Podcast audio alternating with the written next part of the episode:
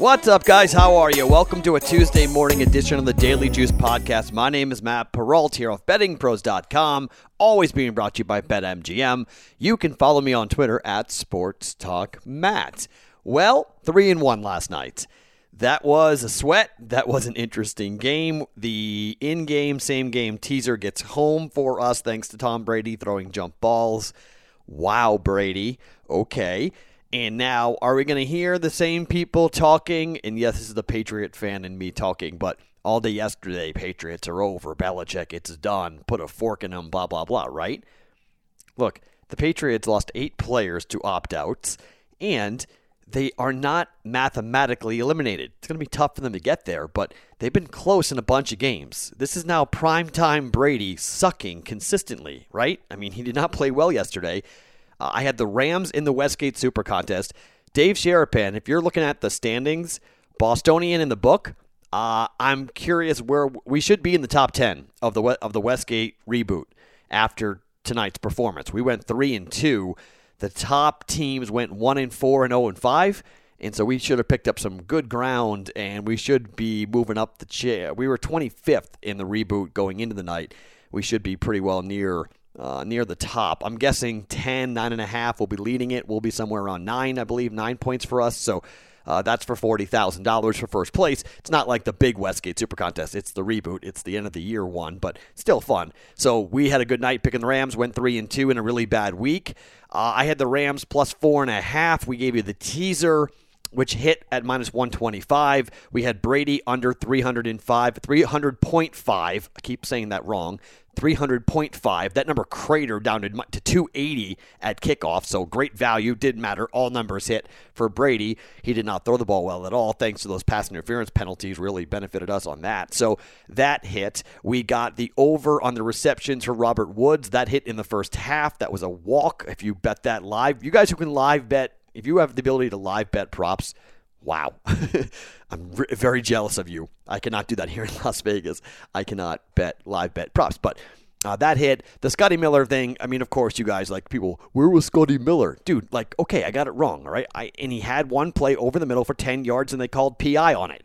If he catches that ball, we cash. Right? They gave him one play.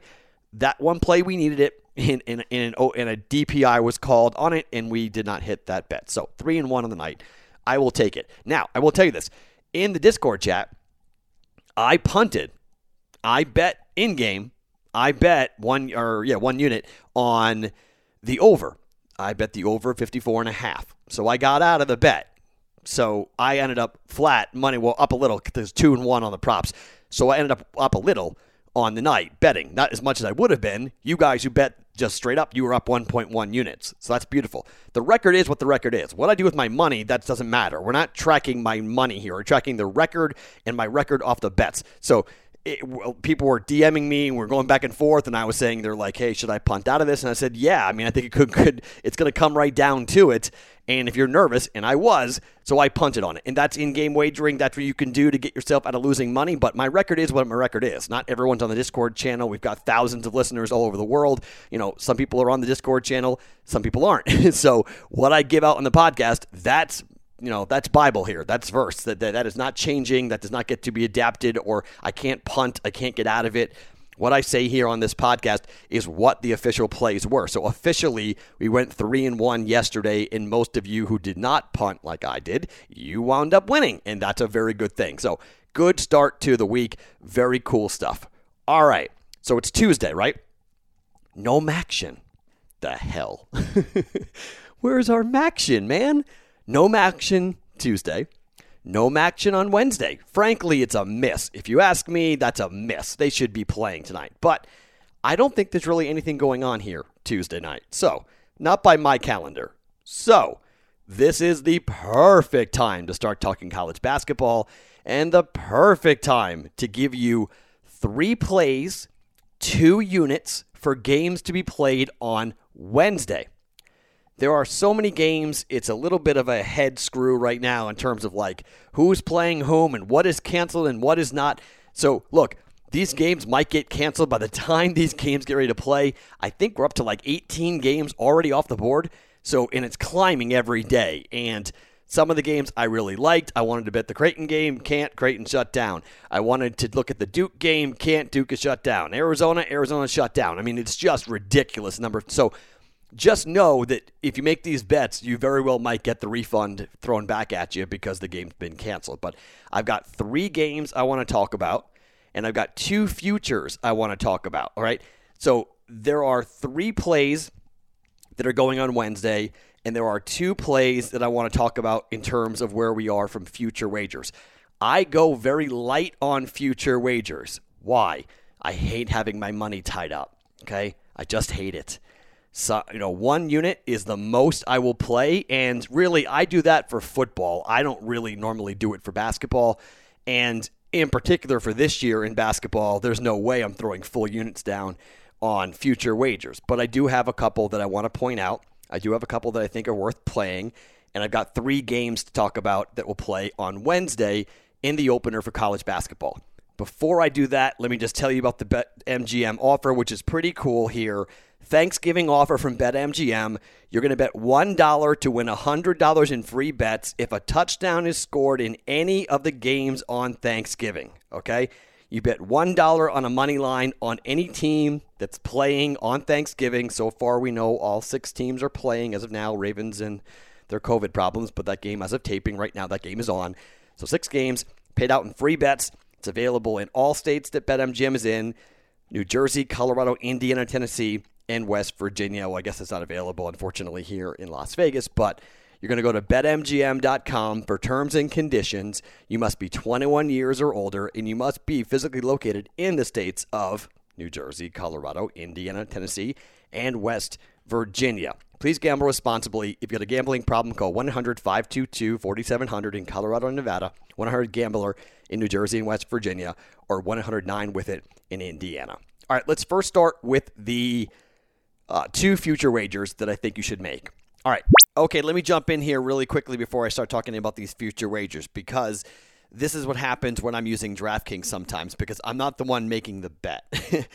and so I can't bet on DraftKings apps. Here, I have to use alternative methods, my family and whatnot on the East Coast to make bets. So the two future bets I'm about to talk about are not to win the conference regular season championship. I've already met I've already made these bets, okay? So this is on me. You can trail this if you want, but the bet is actually to win the conference tournament, which by the way, I'm not really opposed to if you know what I mean because I think it's very possible that both these bets will cash to win the conference tournament. But this is a big caveat, which somebody pointed out to me that I had to go back and talk to my brother about. I had to wake him up and be like, what's going on? And yeah, so these two future bets are to win the conference tournament. All right. They're both on Villanova and UNLV to win the Big East tournament and to win the Mountain West tournament. So I still like the wager. I still came in at 0.25 units. I played them. So just I wanted to put that out there. As you listen to this, I did not know that going in clearly, right? I thought it was a, a regular season championship the fine print that my brother and I both missed. And because I can't put the wager in myself, that's what happened. So, quick caveat I apologize. Back to the podcast. But yes, this is for the conference tournament that we're betting on for these two future wagers. I think picking a Final Four team in November is impossible. Picking a national champion is also impossible. A lot of people do it, all right? And I understand that. That's fine. Not really my game, all right? Not really what I get into. But I'm going to throw 0.25 units down on two plays just to have some action and some some fun. The first, and I would have taken Creighton University to win the Big East if it wasn't for the two serious knee injuries that were suffered by their incoming international players who were going to add a ton of shooting to the Blue Jays offense really bad break for Greg McDermott's team to have these two kids who are roommates both have their knees be blown out before the year even begins. Then Creighton gets hit with COVID, so it's been a rough run of it here for Greg McDermott's team. So I'm I'm not going to take the plus 325 on the Blue Jays to win the Big East. I'm going to go chalk here. I'm going to go a little boring here, but I think the talent for Villanova is just so incredible There are there's just they're the most talented team. They might be the most talented team in the country. Okay, there, there's an argument to be made about Villanova with Collin Gillespie being the most being the deepest. You know, you got a, a legendary head coach. Uh, they're going to play a tough Big East schedule, but I mean, they're just really, really good. And at minus 109 to win the Big East, I, I think you just got to take it. It's chalky. There's no plus money on it. But at 0.25 units, I just think it's almost, I can't see them losing the Big East. I mean, they would have to have a slew of injuries and they would have to have a ton of really bad things happen because you know Jeremiah Robinson Earl is a tremendous player. They've got a, a Tulane transfer coming in in Caleb Daniels. This is a very deep, very good basketball team, and I cannot see Villanova not winning the Big East they'll be pushed. The Blue Jays are going to be there. They're going to be a tough team. Creighton is, is ranked in the top 15 even after their injuries.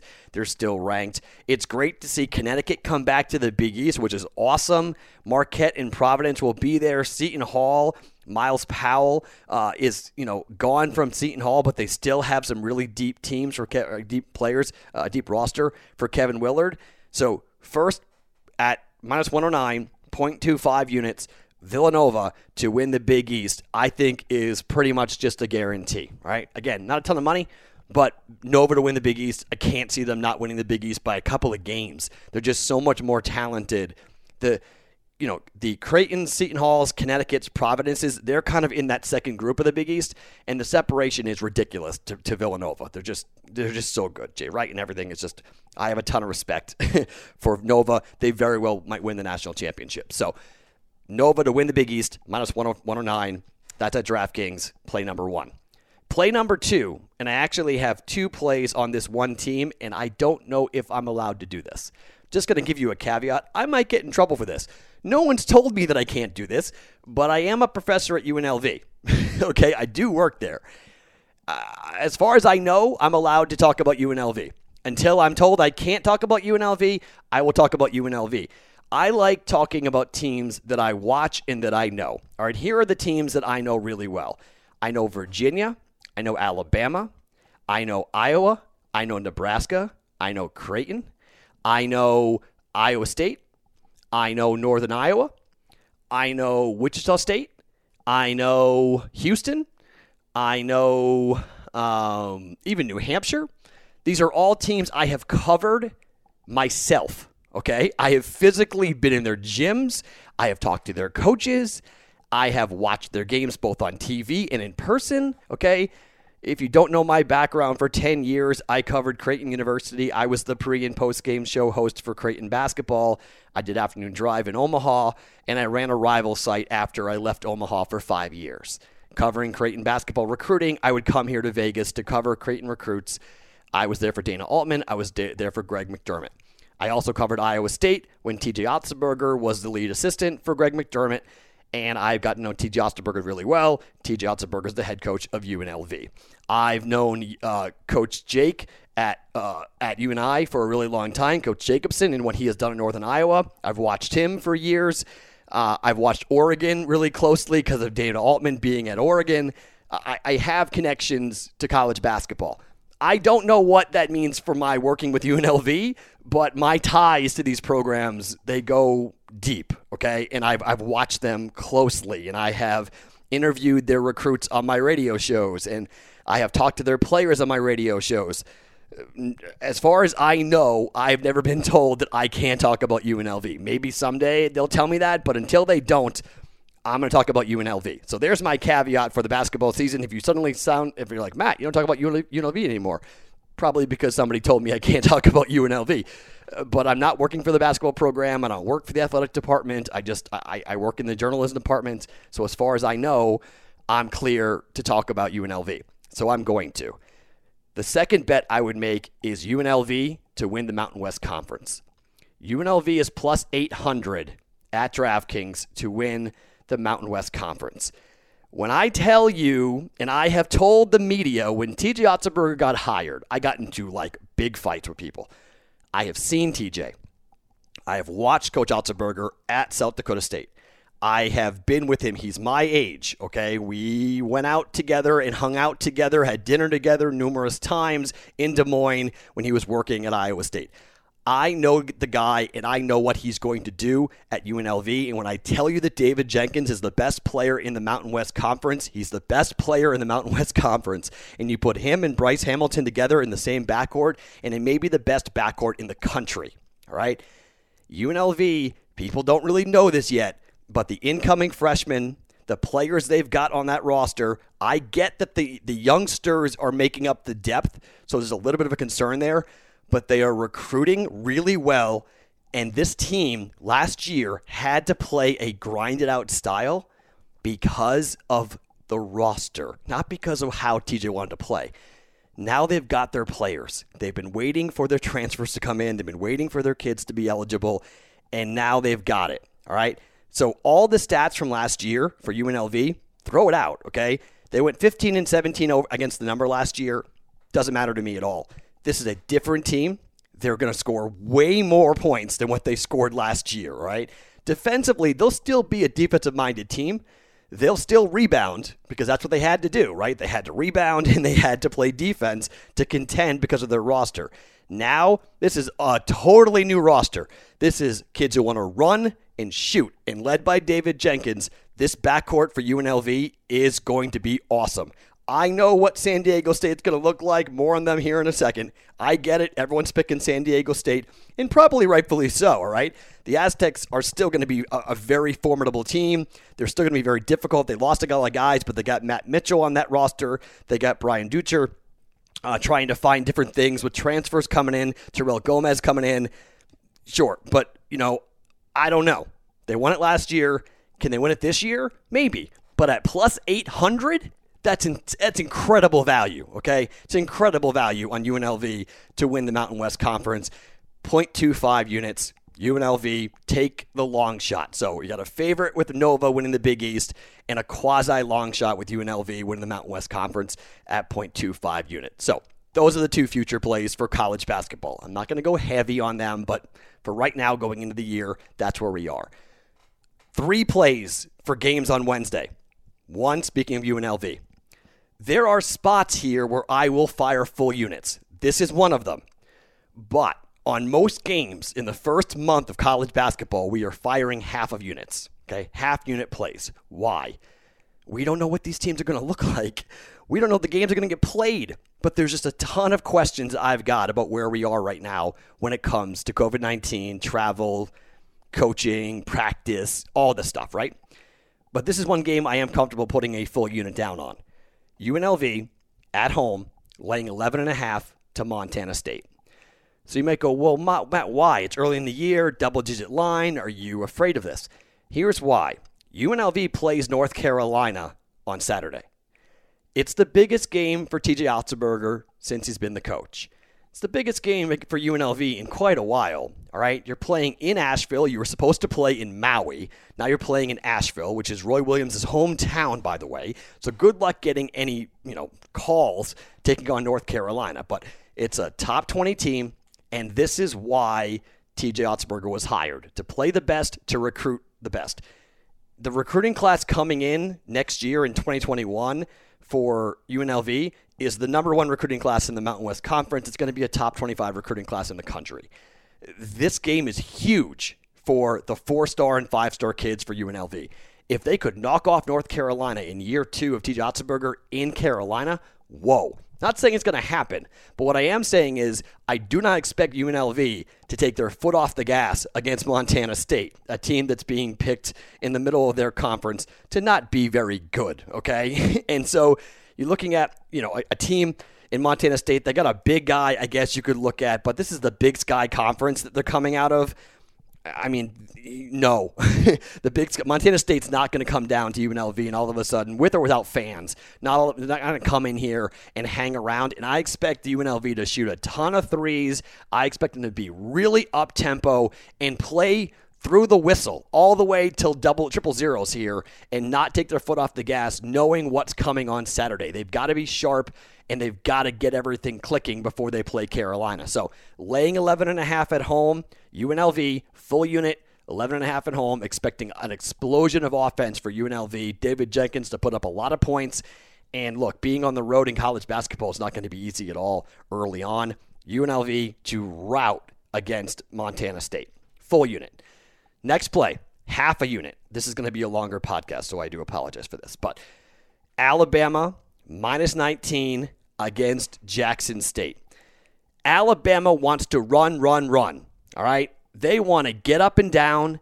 They want to play as fast as anybody in the country, and they want to shoot a ton of threes. All right.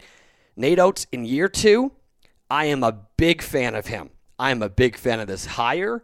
I'm a big fan of what I think Alabama's going to do coming up here in the next couple of years. They're recruiting well.